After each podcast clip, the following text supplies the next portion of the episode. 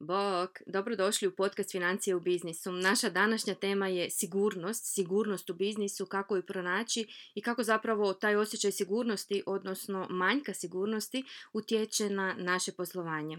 Pa krenula bi zapravo sa jednim citatom iz knjige Mareka Hermana Pronađite svog Marsovca. To je knjiga zapravo za odgoj djece, međutim pronašla sam taj jedan citat koji je baš važan za ovu temu. I Marek kaže, prvi uvjet da bismo funkcionirali i obavljali bilo kakvu smislenu aktivnost, stvaranje je neopasnog okruženja. Pojednostavljeno, čovjek u prvom redu ne smije imati razloga za strah. I kada to usporedimo sa onom piramidom ljudskih potreba koju je napravio Abraham Masljov, odnosno onih pet skupina u koje je poredao te ljudske potrebe, gdje je nakon prve one bazične hrana, voda, odmor i slično, dolazi druga stepenica, a tamo je zapravo sigurnost. I sigurnost je jedan od temelja. To je zapravo bazična potreba svakog čovjeka, jer bez zadovoljenja te potrebe jako teško gradimo naše živote. Sigurno sam da se možeš sjetiti kakav je to osjećaj kad se ne osjećaš sigurno uh, u svom životu. Možda se i sada osjećaš nesigurno, možda nemaš dovoljno prihoda da pokriješ sve svoje troškove, možda posao baš ne ide onako kako si mislio da bi trebao ići, odnosno kako si očekivao. I možda nema te sigurnosti E, možda nemaš taj osjećaj sigurnosti. E, u poduzetništvu je to možda još više izraženo jer nije isto raditi za nekoga drugoga i nije isto raditi sam za sebe i biti odgovoran praktički sam za svoju plaću. Međutim, malo kasnije ću detaljnije o tome, vratit ću se na to. Prije nego što krenemo na to, htjela bi malo pričati o strahu, jer sa sigurnošću je zapravo povezana ta emocija straha i brige. I to su one emocije koje nas drže zamrznute na neki način, jer kad se strah, kad e, se brineš, jednostavno nisi u mogućnosti vidjeti da postoji izlaz iz tvoje situacije. Jer toliko si zaokupljen sa tim brigama, sa tim negativnim mislima, sa time što će se dogoditi, e, sa time da ne možeš izaći iz te situacije, znači sa razmišljanjem o tome kako si sad u toj lošoj situaciji, u toj izazovnoj situaciji i kako ne možeš zapravo izaći van. I kad imamo te osjećaje straha i brige, odnosno kad se ne osjećamo sigurnima, kad nisu te naše bazične potrebe namirene, vrlo teško je, nije nemoguće, ali teško je izaći van iz takve situacije. Zanimljivo mi je promatrati djecu, jer ona idu glavom kroz zid vrlo često, pogotovo dok su mali i otkad znam za sebe panično se bojim zmija zmije su praktički moj neprijatelj broj jedan i moj strah je toliko jak da izbjegavam prirodu ljeti jer što ako me zmija ugrize, to je moj strah. I kad se pokušam vratiti u djetinstvo, tog straha nije bilo, znači nema gdje nas nije bilo, išli smo po grmlju, livadama, drveti, znači svugdje smo bili. I tad taj strah nije postojao. Otkuda onda ovaj strah? Dvije su mogućnosti. Jedna je da sam doživjela traumu a jesam, jer se sjećam da sam išla s mamom zalijevati vrt i bila je jedna graba, kako mi to zovemo, kraj ceste iz koje smo mi vadili vodu tada i meni je u sjećanju ostala zmija koja me gledala iz tog šipražja i jesam li ju vidjela ili nisam ostaje nepoznanica, ali taj događaj je duboko urezan u moje pamćenje i vjerojatno je to ta trauma uz sve ostalo što je još bio. A druga mogućnost je u tome da nam je netko zapravo prenio svoj strah i vjerujem da si upoznat sa moći koju naše okruženje ima na nas. Ja imam recimo četvero nečaka i dvoje je dosta malo i promatrala sam svoje roditelje dok smo svi zajedno i dok se družimo. Nemoj u travu tamo je zmija, nemoj ići tamo možda je zmija tamo. I svaka druga, druga riječ je nemoj i zmija. Hoće li se moji nečaci bojati zmija? Ne znam, ostaje za vidjeti, ali velika je vjerojatnost. Drugi primjer je e, također moje djetinstvo i potresi. Moj tata se panično bojao potresa i e, sjećam se u jednom periodu su bili nekakvi potresi e, u našem području i nije to bilo na onoj razini kao 2020. u Zagrebu, znači puno slabiji su bili. Međutim, s obzirom na strah od mog tate, mi smo spavali u autu mjesec dana, jer što ako se kuća sruši. I on je taj strah prenio na mene i ja se danas bojim i potresa, odnosno sad sam taj strah već riješila. Kada stanem i razmislim o svom iracionalnom strahu od zmije, zapitam se dobro, koliko puta sam u svojih 35 godina uopće srela zmiju? Možda sve, sve zajedno, ne znam, tri ili četiri puta koliko se sjećam. Je li me ikad ugrizla? Naravno da nije. Znam li ikoga koga je zmija ugriznula? Znam, bivšu radnicu, otrovnica ju je ugriznula je li žena umrla? Nije umrla. Znači, u mom okruženju, kad logički razmislim o tom strahu, odnosno o toj opasnosti koju zmije predstavljaju, ne postoji sad da zmije vise sa drveća, da ulaze u kuću, da od zmije, od kad nas ugrizni zmija, ne znam nikoga ko je umro i slično. Tako da je taj moj strah zapravo iracionalan. I kad smo kod ovog straha, što ako nas strah zapravo voli? Pitanje je to koje mi je u jednom od naših razgovora postavila moja terapeutkinja Sanija. Ostavit ću u opisu podcasta njene podatke da pogledaš kako ona zapravo radi. Ako te to zove, ona je meni zaista puno pomogla na radu, na tim traumama koje sam ja imala i na nekim mojim izazovima u zadnje e, tri godine. I ona je meni rekla što ako nas strah zapravo voli. Jer ako je strah ovdje, znači ako je strah tvorevina našeg uma, našeg ega koji nas zapravo samo želi zaštititi, jer strah se javlja u onim situacijama kad moramo napraviti nekakav iskorak u nešto nepoznato, uh, u nešto čega nas je strah. I strah nije nužno uvijek loš, strah je tu dobar, da nas zapravo motivira da... krenemo u nešto jer ako te strah onda znači da bi baš trebao tamo ići da prevaziđemo taj strah i to je zapravo to što ako nas strah voli jer ako nas naš ego, naš um želi zaštititi, zaštititi to je zapravo akt ljubavi, jer on ne želi da se nama nešto loše dogodi. Znači, ako imamo strah od izlaska iz zone komfora, to je zato što nas je strah da će se nešto loše dogoditi, zato što nemamo iskustvo, zato je izlazak iz zone komfora, jer ne znamo što će se dogoditi tamo. I tada se javlja taj strah koji nas zapravo pokušava zaštititi da nam se ništa loše ne dogodi. I što nam zapravo sve ovo govori e, o sigurnosti i kako je sve ovo povezano sa biznisom? Nije isto raditi za nekoga i biti sam odgovoran za svoju plaću, naglasit ću ovdje riječ odgovornost, iako je zapravo sasvim isto, samo što to ne gledamo iz druge perspektive. Ako radimo za nekoga, definitivno je lakše, jer ako ja nešto ne napravim, onda će to netko drugi napraviti i puno teže je da sve padne u vodu. A u biznisu je zapravo sve do toga da se posao mora napraviti, znači ne može se ne napraviti.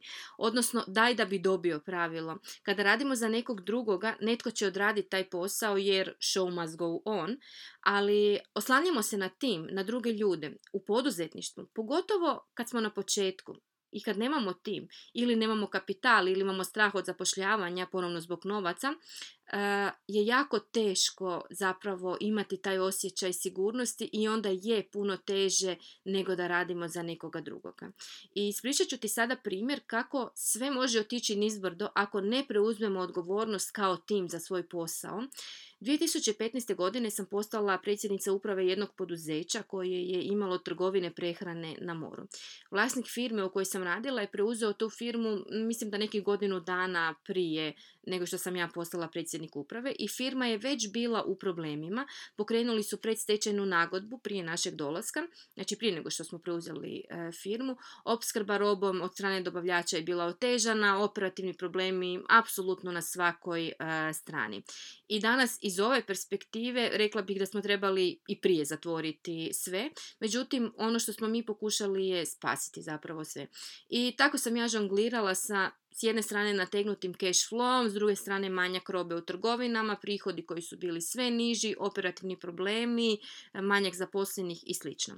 I u jednom trenutku 2016. godine, mislim da je bilo ljeto 2016. preko 40 radnika, ne sjećam se sad točno je bilo 42 ili 52, je otišlo doslovno preko noći na bolovanje. Sjećam se, bilo je ljeto, mi smo trebali otvoriti nove trgovine, međutim, sezonske trgovine, međutim nismo to mogli napraviti jer su nam ljudi otišli na bolovanje, nismo više imali radnike, a sezona je ne možeš naći nove radnike. I mi smo sve to prijavili nadležnim institucijama koje su naravno rekle da je sve ok i otkrili smo zapravo da je to bila uobičajena praksa iz godine u godinu. Radnici su imali doma posla na poljoprivredi i jednostavno su otišli na bolovanje.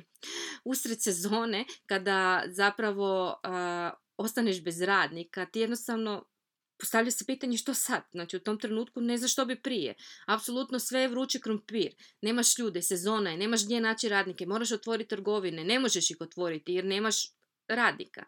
I jedno vrijeme smo žonglirali, šaltali smo ljudi, ljude iz jedne trgovine u drugu, skraćivali radno vrijeme, pa jedna trgovina radila ujutro jer je tada bio bolji promet, druga popodne i slično. Znači, apsolutno sve smo isprobali, ali nekak je sve krenulo nizbrdo i na jesen su došli novi izazovi. Sjećam se, ja sam naručila robu, da, kao predsjednik uprave bavila sam se više gašenjem požara nego svojim poslom, jer nismo imali ljude, ani novaca da popunimo neke ključne pozicije. Dobavljač bi dostavio tu robu u trgovinu, a trgovci bi rekli da oni to nisu naručili. A zatim su meni rekli da nemaju što prodavati. Znači ja sam bila ljuta, bijesna na njih, na njih, na sebe, na sve. I epilog priče je zapravo stečaj. I taj stečaj sam jako dugo gledala kao svoj osobni neuspjeh Međutim, da se vratim sad na sigurnost. E, vidiš, netko bi rekao kako smo propali, kombinacija loših odluka, emocija kod donošenja odluka, nespremnosti tima na radi, preuzimanje odgovornosti, tereti prošlosti i prošlog poslovanja, manjak ljudi, manjak kapitala za restrukturiranje i slično.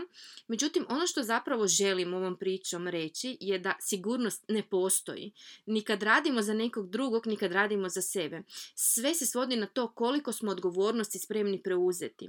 Jer mi imamo problem sa odgovornošću, a ne sa novcem. Bilo da radiš za nekog drugog ili da radiš za sebe, bilo u svom životu. Jednostavno nemamo tu nemamo tu naviku preuzimanja odgovornosti. Nitko nas nije naučio da svaka naša akcija ima nekakvu posljedicu. Znači da sve što danas napraviš će se odraziti na tvoj život, možda ne sutra, možda da, ali možda za tjedan dana, mjesec dana, godinu dana, ali sve, znači naš sadašnji život je kumulacija jednostavno svih naših odluka i akcija koje smo donosili. I mi nemamo problem sa odgovor... mi imamo problem sa odgovornošću, a ne sa novcem, jer novac u jednom trenutku postaje pitanje odgovornosti. Jesi li spreman preuzeti odgovornost za novac? Jesam li spreman preuzeti tu odgovornost za novac koji ću dobiti za proizvod ili uslugu koju nudim? I umjesto pitanja sigurnosti i stavljanja tog tereta na novac, vrijeme, jer mi mislimo da želimo novac zbog sigurnosti, vrijeme je da si postavimo pitanje o preuzimanju odgovornosti koju novac donosi, jer ju donosi. Svi mi duboko u sebi znamo da je zakon davanja i primanja istina i naša realnost. Ne možemo dobiti nešto ako ne damo. Mora postojati protuteža, znači mora postojati jednakost u toj jednadžbi ima jedna vježba koju radim sa klijentima, sa ogledalom. Ako staneš ispred ogledala i povučeš ruku prema sebi, izgleda kao da oduzimaš od ogledala, od svog odraza. Ako je ogledalo život, svemir, bog, što god, imaš osjećaj, odnosno izgleda kao da ti uzimaš i da on uzima prema sebi. Znači, svatko uzima sebi, a nitko ne daje ništa. Međutim, s druge strane, ako pružiš ruku, izgleda kao da se nalazite na pola puta. I to je taj zakon davanja i primanja u praksi. Kada znamo da moramo dati da bi dobili, u ostalom sustav Trumpe koji je postojao puno prije nego što smo mi izmislili novac kakav danas poznajemo, se temeljio upravo na ovome. Obje strane su morale dati da bi dobile i obje strane su morale biti zadovoljne onime što su dobile u odnosu na ono što su dale. I kada znamo da moramo dati da bi dobili, javlja se pitanje odgovornosti. Jer nije isto naplatiti nešto 100 eura ili 1000 eura ili 1 euro, zar ne? Nije isto prodati proizvod i dobiti odmah novce ili isporučiti uslugu kroz 6 mjeseci i dobiti novce. Pitanja poput je li proizvod dobar ili nije, jesam li napravio sve kad je pružanje moje usluge u pitanju, su konstantno oni se stalno pojavljuju u našim umovima i zato mislimo da ne postoji sigurnost. I ona ne postoji. Sigurnost je tvorevina uma, ega koji nas želi zaštititi. Definicija sigurnosti kaže sigurnost je stanje u kojem se kontroliraju opasnosti i uvjeti koji dovode do fizičke, psihičke ili materijalne štete kako bi se očuvalo zdravlje i dobrobit pojedinaca i zajednice. To je bitan resurs za svakodnevan život, potreban pojedincima i zajednicama da ostvare svoje težnje. Kad sam krenula malo više razmišljati o ovoj temi, prvo što sam preispitivala su zapravo zakoni koje država donosi odnosno država i taj cijeli koncept države u potpunosti. I sigurna sam da si mnogo puta čuo, odnosno ili pročitao kako je zapravo država kriva jer ljudi odlaze van, jer mladi odlaze van. i ovdje nema posla za njih i slične rečenice, odnosno naslove. Ovo je tema o kojoj bi mogla zaista satima pričati i ne želim sad ulaziti u politički aspekt svega ovoga i politizirati, već u aspekt onoga što je do nas, što očekujemo, tko će nam pronaći posao, hoće li mi država pronaći posao, zar je zaista država odgovorna da meni pronađe posao ili moja mama, tata, brat, seka ili netko drugi, ili sam ja sama odgovorna da pronađem posao. Ovdje nema posla za njih, naslov govori da ovdje uopće nitko ne može raditi, što nije apsolutno istina. Istina je da mi možda imamo druga očekivanja od našeg života, imamo druge planove za naš život i možda tu nismo zadovoljni. Ali nije na državi odgovornost da nas zadovolji. Država je ovdje da donese zakone i da se mi tih, da daje nekakvu strukturu nama svima. Međutim, država nije odgovorna za to hoćemo li mi naći posao ili nećemo naći posao. Mi smo odgovorni za to. U konačnici neki od nas su donijeli odluku otići van. Znači, preuzeli su odgovornost i donijeli su odluku da odu van raditi jer žele drugačiji život, jer žele nešto potpuno drugo za sebe. Mi smo odlučili ostati jer imamo potpuno drugačiju ideju našeg života. I zapravo ono ključno pitanje je što možemo učiniti da bi osjećali sigurnost u našem biznisu ili u našem životu. Pa za početak se možeš zapitati jedno od sljedećih pitanja i vidjeti što će sve izaći van. Prvo pitanje je što je zapravo sigurnost za mene. To može biti materijalna sigurnost da imam recimo dovoljno novaca na računu da ne razmišljam hoću li moći splatiti plaće svojim radnicima i fiksne troškove podmiriti ili neću moći. Zatim se zapite kako znam da sam sigurna. Znači kako znam da imam taj osjećaj sigurnosti. To može biti, odgovor može biti imam xy iznos novaca na računu. I sljedeće pitanje je tko je odgovoran za tu moju sigurnost? Pa ja. Ako sam ja odgovorna, što mogu napraviti ako znam da je osjećaj sigurnosti moja odgovornost i da je on zapravo subjektivan. Mogu osigurati da imam na svom računu za jedan mjesec fiksnih troškova svog poslovanja, jer to meni osobno daje sigurnost, tebi možda daje sigurnost nešto drugo. I sada zapravo dolazimo do onog ključnog pitanja s kojim bi zapravo završila ovaj podcast, a to je vjerujem li ja sebi, vjerujem li da ću se pobrinuti za sebe jer mi zapravo u suštini ne vjerujemo sami sebi, negdje putem smo izgubili tu vjeru u sebe, povjerenje u sebe, da ćemo se pobrinuti sa se, za sebe, da se možemo pobrinuti za sebe. I tu je zapravo su ključna obećanja koja si dajemo. Sjećaš se onih novogodišnjih odluka koje donosimo prvog prvog ili počet ću vježbati od ponedjeljka ili obećam da ću nešto napraviti, a onda to ne napravim. Znači to je svaki put kad daš neko obećanje koje nisi ispunio, ti si apsolutno svaki put prekršio obećanje i rekao si sam sebi da si ne možeš vjerovati jer ako obećaš nešto ti si odgovoran za to, ti si odgovoran da to ispuniš. Ako ne ispuniš to, znači da se ne možeš osloniti sam na sebe, da ne vjeruješ sam sebi. I znam da su ovo sad banalne sitnice, ne znam, da ne ispuniš, da ćeš početi vježbati od ponedjeljka, da ćeš krenuti na dijetu, da ćeš, ne znam, odvesti djecu na sladoled i slično. Međutim, upravo na tim malim sitnicama mi padamo. Jer do financijske slobode ljudi misle da se dolazi, ne znam, ako dobijem na lotu ili ako ću zarađivati xy iznos novaca. Međutim, ne. Do financijske slobode se dolazi sa našim navikama koje sad imamo.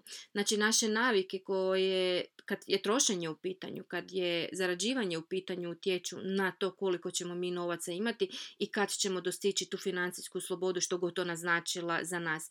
Jer znaju mi ljudi reći počet ću štedjeti kad ću imat novaca. Nećeš, jer ako nemaš naviku štednje, nećeš onda početi štedjeti. I mi na malim stvarima padamo, jer su one toliko banalne i toliko male da nam se čine jednostavnima i njih zanemarujemo, jer mi tražimo da u našem životu bude sve komplicirano i jednostavnost jednostavno izbacujemo iz jednadžbe, to nije moguće da nešto bude jednostavno. Sjećaš se ono uvjerenje težak rad, moram puno i teško raditi, raditi da bi zapravo taj novac novac imao težinu i da bi on vrijedio nešto e, za mene. I zato je važno, su sva ta mala sitna obećanja koja si daješ, a ne ispunjavaš si. Jer kad su se sva ta sitna obećanja koja nisi ispunio sam sebi ili drugima koje si dao, akumulirala, došli smo do tog osjećaja da ti zapravo ne vjeruješ sebi, da ćeš se pobrinuti za sebe i ne vjeruješ si da si možeš osigurati sigurnost. I zato te danas pozivam da napišeš popis svih obećanja koje se možeš sjetiti da si dao nekome i napiši kraj njih hoćeš li to ispuniti i možeš li to uopće ispuniti u ovom trenutku. Ako možeš, ispuni i daj si rok do kada. Ako ne možeš, zaboravi da to postoji. Oprosti, oprosti si što nisi to ispunio.